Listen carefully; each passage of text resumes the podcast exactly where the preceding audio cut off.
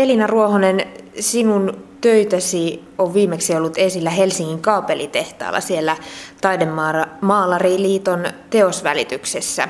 Siellä on esillä myös satoja muita töitä. Miten lähdet valitsemaan esimerkiksi maalaukset sinne?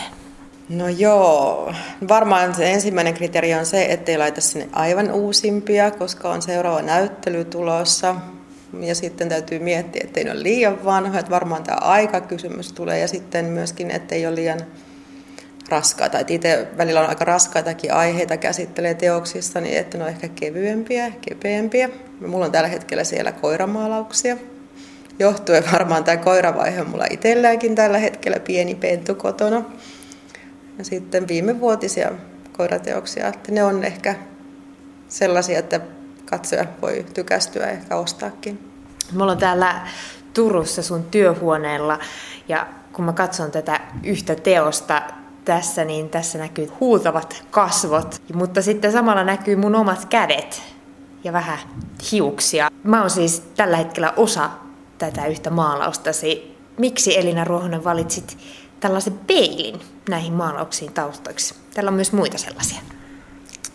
No mä oon kauan maalannut vuodesta 1997 akryylilevylle, eli kansankielellä plexille, mikä on heijastava materiaali ja läpi, läpi, valoa läpi ja päästävä materiaali läpinäkyvä. Eli mua on aina kiehtonut semmoinen heijastuvuus ja päällekkäisyys sekä materiaalissa että teemoissa, eli rinnakkaismaailmat ja kerroksellisuus. Ja, ja kun mä tämmöisen akrylevyn maalaan molemmin puolin, sanotaan näin vaikka tummillakin väreillä, niin katsoja pääsee heijastuksen kautta mukaan teokseen. Muutama vuosi sitten niin innostuin vielä enempi tästä peilaavuudesta ja löysin peilipleksin ja se oli aivan ihanaa. Hirveän vaikeaa saada niin konkreettista materiaalia ja, ja hankala maalata ja paljon paljon ongelmia. Ja oli jotenkin ihana painia ja ratkoa niitä ongelmia sen peilin kanssa. Ja aikaisemmalla työhuoneella se oli aika niin kuin raskasta, koska mulla oli omakotitalon talon pihassa työhuone, missä näkyy siellä kaikki romu ja roska ja ne teokset peilas koko ajan koko sitä ympäristöä. Et mä kuvasin niitä välillä ulkonakin, mutta niihin tuli tosi paljon kamaa, että sitten mun niin kuin kuva, kuvamaailma alkoi vähentyä koko ajan siinä peilissä, koska se oli jo itsessään niin täynnä sitä, mitä se heijastaa. Mutta mitä mä halusin alun perin sillä heijastavuudella on saada tietynlaista liikkuvaa maalausta, et koska jotenkin kaikki on nykyään liikkuvaa taidetta ja videotaidetta, mä haluan kuitenkin pysyä siinä maalauksen genressä ja, ja siitä pysähtyneisyydestä mä pidän. Mutta mä halusin saada siihen pysähtyneeseen kuvaan semmoista liikettä, eli kun on teosgalleriassa tai kotona, missä mikä on peilille tehty, ja peilipinta on siis näkyvissä vielä, niin teos ikään kuin koko ajan liikkeessä, eli se muuttuu koko ajan, niin kuin mistä suunnasta sä katsot, tai kuka sen ohi kävelee, tai meneekö autoja kadulla. Eli sillä tavalla mä sain siihen liikettä, ja se tulee ihan uutta eloa. Eli se mun, mun esittämä maalattu todellisuus on vain yksi todellisuus, on olemassa muita todellisuuksia tai niin kuin sisällön puolesta. Eli toisia on paljon, mitä se on se toinen, että tämmöistä asiat on kiinnostanut. Myös siinä niin kuin on se historian näkökulma, että kun katsoo eteenpäin elämää tai tässä tapauksessa maalipintaa siinä peilipleksissä, niin jotta voi ymmärtää tulevaa tai, tai asioita yleensä, niin pitää pystyä näkemään, mistä tulee, eli sitä omaa historiaa. Eli kun katsoja seisoo peiliteoksen edessä, niin hän myös näkee ikään kuin taakseen, mitä yleensä ei näe. Yleensä katse on eteenpäin, ikään kuin verrannollisesti tai kuvanollisesti se, se tausta, mitä sä näet sun takana, niin mä sitä ajattelen niin kuin historiana tai mistä me lähdetään, mistä koko maapallo lähtee ja isoja ja pieniä asioita. Niin se voi olla se suunta, mistä juuri äsken tulit, tai sitten jopa, jopa omaa lapsuutta voi miettiä. Siihen. Aivan, aivan. No, olet opiskellut Kankaanpää taidekoulussa, mutta sinua on opettanut myös Siperia. Mitä taiteilija saa Venäjän pahamaineisesta kolkasta?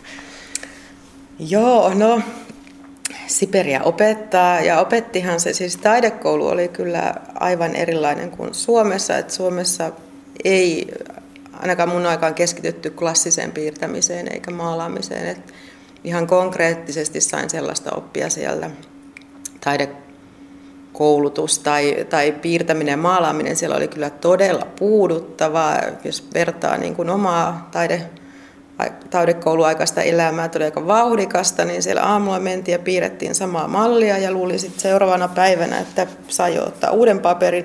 Ei saanutkaan, piti pyyhkiä vanhaa pois ja kuukauden verran tehdä samaa piirustusta, mikä oli hirveä kokemus. Ja sama mallimaalaamisen kanssa, että mitään, mitään omaa ei saanut tehdä, vaan kaikkea mitä näki. Piti toistaa, mutta hyvin opettavaista. Mutta sitten tämä taide, muu elämä siellä, siis taideelämä ja koko venäläisten sielun elämä oli aivan ihanaa ja hyvin opettavaista ja katseita avartavaa, mahtavia ihmisiä. Miten siellä suhtauduttiin taiteeseen? No ehdottomasti enempi kunnioittain. Et, et Suomessa useasti, jos sanoo, että, että on kuvataiteilija, niin voi saada niin kuin erilaisia katseita, siis hyväksyviä, ihmetteleviä tai paheksuvia, mutta Venäjällä oli aina niin kuin eliitti-ihminen saman tien ja arvostettiin kuvataidetta ja vanhaa perinnettä ja siinä mielessä tosi mukavaa, ihanaa. Taiteilija elämää. No sinä Elina Ruohonen olet syntynyt 70-luvulla, jolloin taiteessa vallitsi ehkä sellainen kiista kahden valtasuuntauksen, realismin ja abstraktin välillä.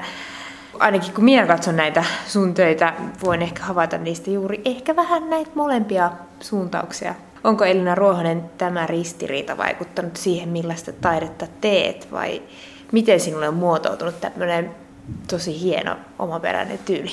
Jaa, en mä kyllä osaa ajatella, että 70-luvulla on mitään tekemistä siihen kanssa. Voi tietenkin olla. 70-luvulta ainut taidekokemus, mitä mä muistan, mikä on kyllä ollut merkittävä, että olen ollut Turun taidemuseossa. Tosi pieni, siis en, en tiedä, olenko ollut koulussakaan vielä – nyt en muista, onko se Järnefeltin maalaus, semmoinen maisema Ahvenanmaalta, niin se on iso teos. Öljyvärimaalaus teki kyllä lähtemättömän vaikutuksen. Se, se maisema näytti niin kuin meidän mökiltä saaristosta ja mä olin siinä lähes, lähellä sen maalauksen ihan nenä kiinni maalauksessa ja mä vaan näin paksuja maali länttejä ja pensselin vetoja ja sitten mä niin menin taaksepäin ja sitten alkoi hahmottua se mulle tosi tuttu maisema mä koin semmoisen aha-elämyksen, että mitä tämä on, että tämä on niin kuin maali ja tästä tulee tämmöinen illuusio, että mä yhtäkkiä olenkin täällä saaristossa meidän mökillä. Että se on semmoinen iso vaikuttaja. Mitään, mitään muita taidegenrejä enkä, enkä vastakkaisuuksia 70-luvulta en, en muista, mutta miten oma, omat työt näyttää tältä, niin kai, kai se on koko elämän summa ja tekemisen summa, mikä kiinnostaa. Ja teokset kyllä niin kuin muuttuu onneksi koko ajan pikkuhiljaa johonkin suuntaan. Et en mä koe mitenkään, että mä oon millään tavalla tasolla valmis kuvataiteilija. Et onneksi on koko ajan edessä jotain opittavaa. Niin, Elina Ruohan, sinun työsi käsittelevät hyvinkin syvällisiä aiheita. Esimerkiksi tämä nettiorientoituneet sarja, siinä kuvaat pinnallisia ihmisiä tiedonsiirron maailmassa. Kerro Elina Ruohonen, mistä nämä aiheet kumpuavat? Miten se inspiraatio syntyy tämmöisiin aiheisiin? Tietenkin paljon tulee asioita niin kuin omasta elämästä ja miten, miten kyseenalaistaa ja näkee asioita. Jos ajattelee nuorempana, niin murrosikäisenä, murrosikäisenä siinä vaiheessa, kun piti päättää tulevaisuudesta, niin oli paljon paljon kysymyksiä ja ei oikeastaan ollut ketään, ketä olisi antanut vastauksia mihinkään asiaan. Ja jo, jollain tavalla semmoinen tietynlainen tavallinen kulku tietyn opiskelun kautta ei niin kuin mua silloin kiinnostanut, vaan enemmän mä halusin nähdä maailmaa. Ja sitten onneksi sitten kyllä pääsin aika paljon matkustelemaan Eurooppaa ja Aasiaa ja Väli-Amerikkaa, Etelä-Amerikkaa. Ja siellä niin kuin on kokenut ehkä nähnyt paljon ja epäoikeudenmukaisuutta ja miten maailmassa asiat on, että kaikki ei ole semmoista kotoihanaa, mitä meillä täällä Suomessa. Ja varmaan just näitä ristiriitaisuuksia ja kaikkia elämän peruskysymyksiä, mitä on olla ja mikä on lupa olla ja mitä on valta. Ja tällaista sitten tietenkin jää kiinnostamaan. Ja mitä tästä internetjutusta, se oli varmaan silloin, kun se tuli tällainen Facebook-maailma, tai oliko silloin vieläkään Facebook, mulla oli tämä nettiorientoituneet näyttely Turussa siis vuonna 2000 jotain alkuaikaa, niin silloin se oli varmaan jotenkin niin voimakkaasti tämmöinen rinnakkaismaailma ja mitä niin kuin haluaa antaa, millainen julkisuuskuva, koska silloin se alkoi niin kuin muuttumaan ihan selvästi tämä tämmöinen yksityisyyden ja julkisuuden, niin kuin, te alkoi se raja niin kuin suurenemaan ja ihmisetkin pystyy yhtäkkiä tekemään itselleen uusia persoonia. Nykyään se on niin normaalia jo kaikille, että voi esiintyä millaisena tahansa, mutta silloin se oli ehkä vaikuttavampaa mulle, että miksi mä kiinnostuin siitä aiheesta.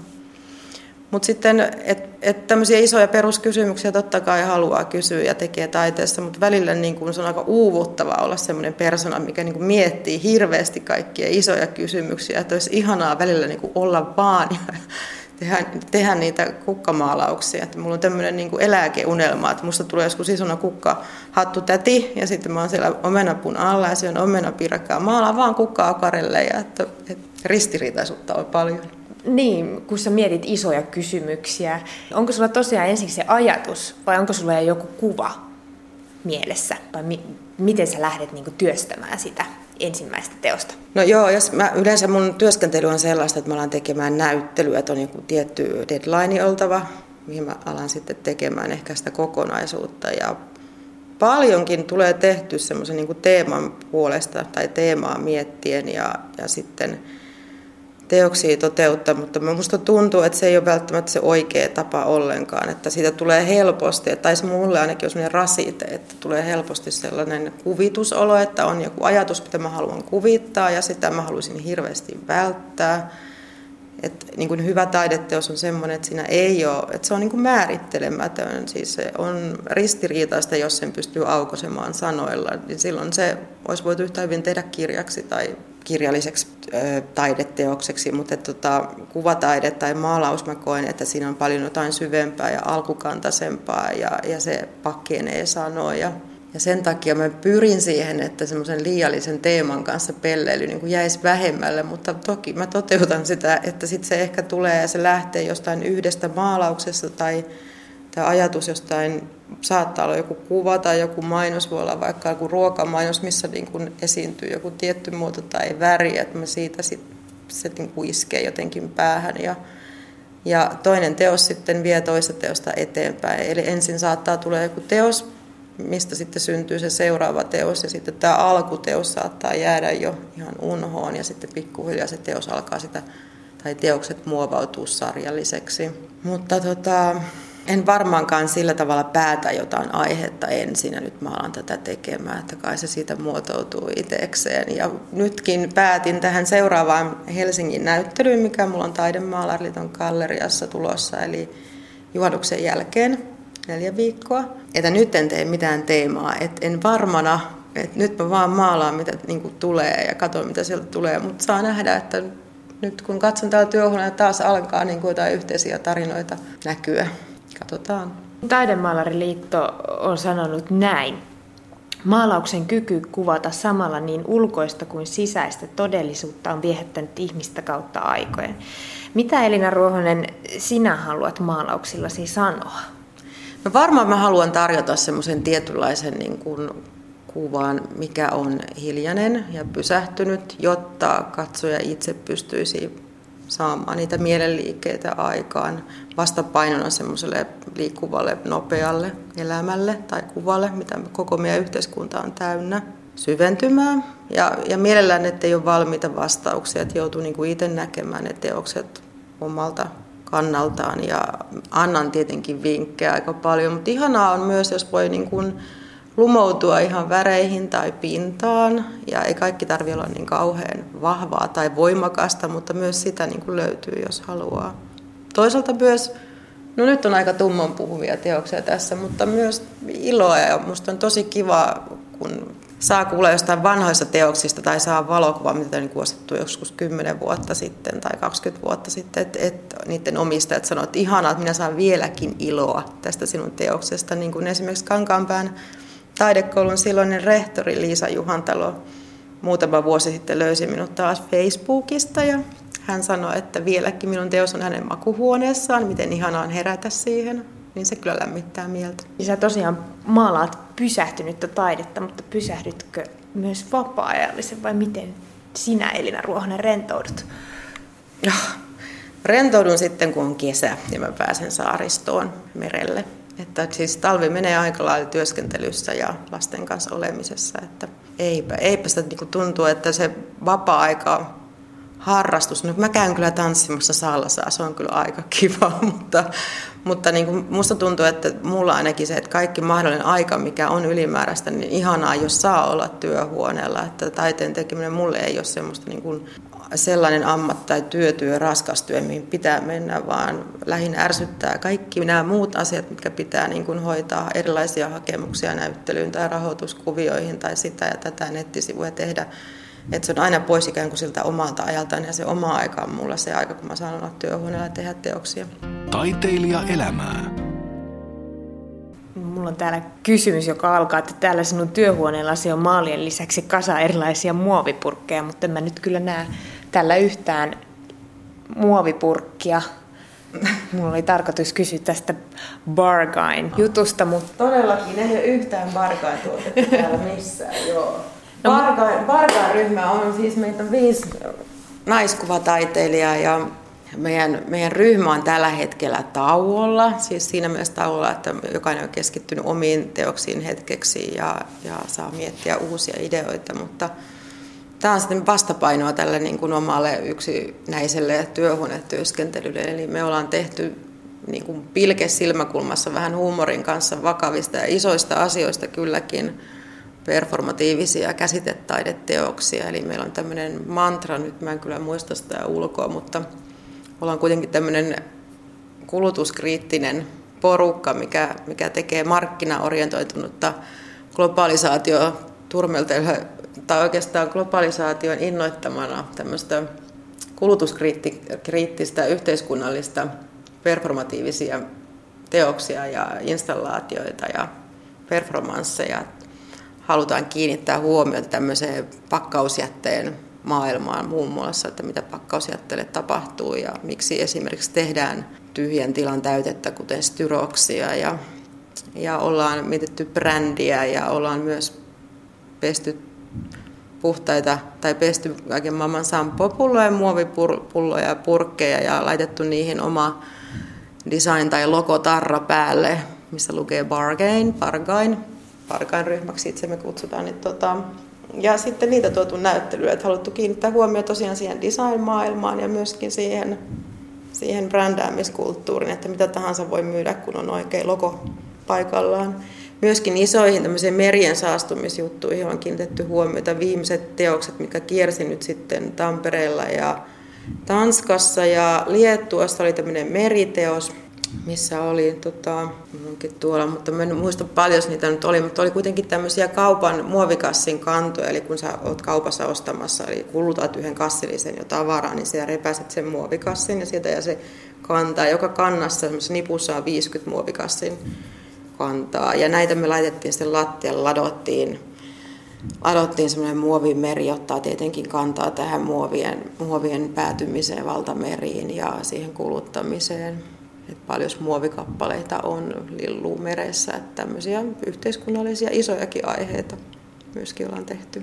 Lähtikö tämä siitä, että teistä joku kävi uimassa ja törmäsi jätteisiin vai miksi, mistä se idea tuli, että nyt nyt halutaan oikeasti tehdäkin jotain tämän asian eteen? No tämä muovimeri on varmaan tullut siitä, että, että kun me perustettiin tämä meidän porukka 2001 tai jotain, koskahan se mahtoi olla, niin haluttiin tähän pakkausjätteeseen silloin kiinnittää jo huomiota. Me alettiin kerää kaikkea muovia, mitä silloin ei voinut kierrättää. Tehtiin kaikkea muovia ja tehtiin niistä semmoinen työväen keskusmuseon iso näyttely, missä kaikki oli kaupan 99 sentin hintaan se muoviroska, mihin oli jokaisen laitettu meidän tämä leipöli tai tämä tarra.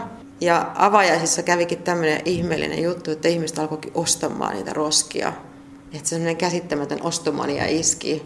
Että jo kymmenellä eurolla niitä roskia sitten tosti, mutta tietenkin oli aika hienon muotoisia. Ihmisille tuli tämä, niin tämä tarve, että he voi löytää täältä jotain, mikä kuvastaa omaa persoonaa, että näitä roskia. Ne oli loppujen aika kaunin näköisiä väreitä ja vaaleanpunaisia, vaaleanvihreitä pulloja ja valkoisia. Ja mutta sieltä alun perin sitten nämä muovikassin kannat on kotoisin ja niitä sitten erilaisia aiheita aina kehitelty eri näyttelyihin. Niin teidän yksi taideteos oli tällainen kuin Styrox Styrox. Se oli esillä Mäntän kuvataideviikolla pari vuotta sitten. Siinä oli siis kyse valtava kokoisesta Styrox kasasta. Vuoresta. Vuoresta oikeastaan kyllä. Mutta Styrox on aika monelle roskaa. Se on sitä, jota sieltä televisiolaatikosta tulee paljon, joka heitetään vaan pois. Mikä teidän sanoma tällä kasalla roskaa oli? No joo, tässä me haluttiin kiinnittää huomiota siihen niin kuin näkymättömään ja siihen tyhjään, mikä juuri sanot, että tulee sitä laatikosta. Eli se tyhjäkin on, siitäkin on tehty jonkun näköinen roska tai muoto, että siinä on myös jonkun, joku suunnittelu, minkä muotona se on, mutta kuitenkin, että mitä se on se tyhjä, että me halutaan tässä kulttuurissa myös se tyhjäkin niin kuin rakentaa materiaaliksi, mikä on pelkkää roskaa ihan saman tien. Ja myöskin siitä sen kierrättämisestä, että sitä tulee hirveästi ja todella isoja paloja, että kun sä ostat jotain, niin saman verran tulee sitä roskaa saman tien. Ja tässä tota, monennäköisiin näkökulmiin törmäs, kun sitä itse keräsi sitä materiaalia, niin kuin me itse kerätään kaikki. Ja sitten kävin ihan, en halua tässä mitään nimiä sanoa, mutta tämmöisiä isoja firmoja, missä myydään tämmöisiä vehkeitä ja vempaimia, missä tulee tätä styroksia. Ja sielläkin esimerkiksi on niin kuin kierrätyslaatikot ihmisille, että he voivat kierrättää sen styroksin. Ja sitten kun mä menen kysymään, että saisinko mä kenties nämä kierrätetyt styroksin palat, niin sitten infotytöt sanoo siellä vahingossa, että ei niitä mihinkään kierretä oikeasti, vaan ne menee kaatopaikalle kuitenkin, niin kyllähän se on aivan hirveätä ihmisten huijaamista. Tällaisia asioita me haluttiin kiinnittää huomioon. Se oli aika vaikuttava teos. No kumpi sinun mielestäsi Elina Ruohonen taiteessa on tärkeämpää? Se, että teos on kaunis, sellainen, jonka sinne olohuoneeseen tai makuhuoneeseen voi sijoittaa, vai se, mitä sillä sanotaan?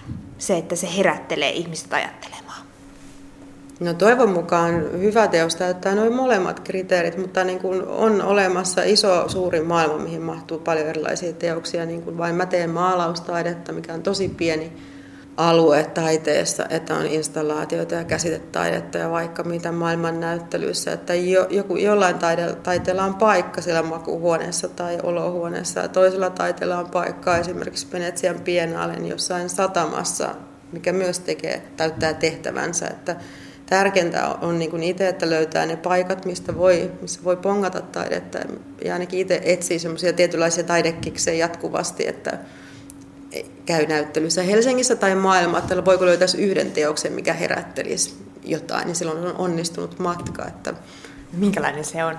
Voi olla niin monenlaisia ja ne on niin harvassa ne suuret, suuret teokset, mutta aina välillä tulee joku, se voi olla joku tosi pienikin maalaus, se voi olla vaikka pieni piirustus, mutta se voi olla joku jättikokoinen videoskriini ja hallin kokoinen installaatio. Että ei osaa sanoa, mikä on hyvän taiteen määritelmä. Että joskus se vaan iskee ja silloin se, se fiilis on jotain aivan muuta kuin, että onpa kaunis kuva. Että kyllä se tulee niin kuin jotenkin tulla syvemmällä, että se on jossain muistissa tai joku alkukantainen reaktio, eli mitä ei voi niin kuin sanoilla määritellä. Että silloin kun mulla ei ole sanoja, niin mä tiedän, että teos on onnistunut.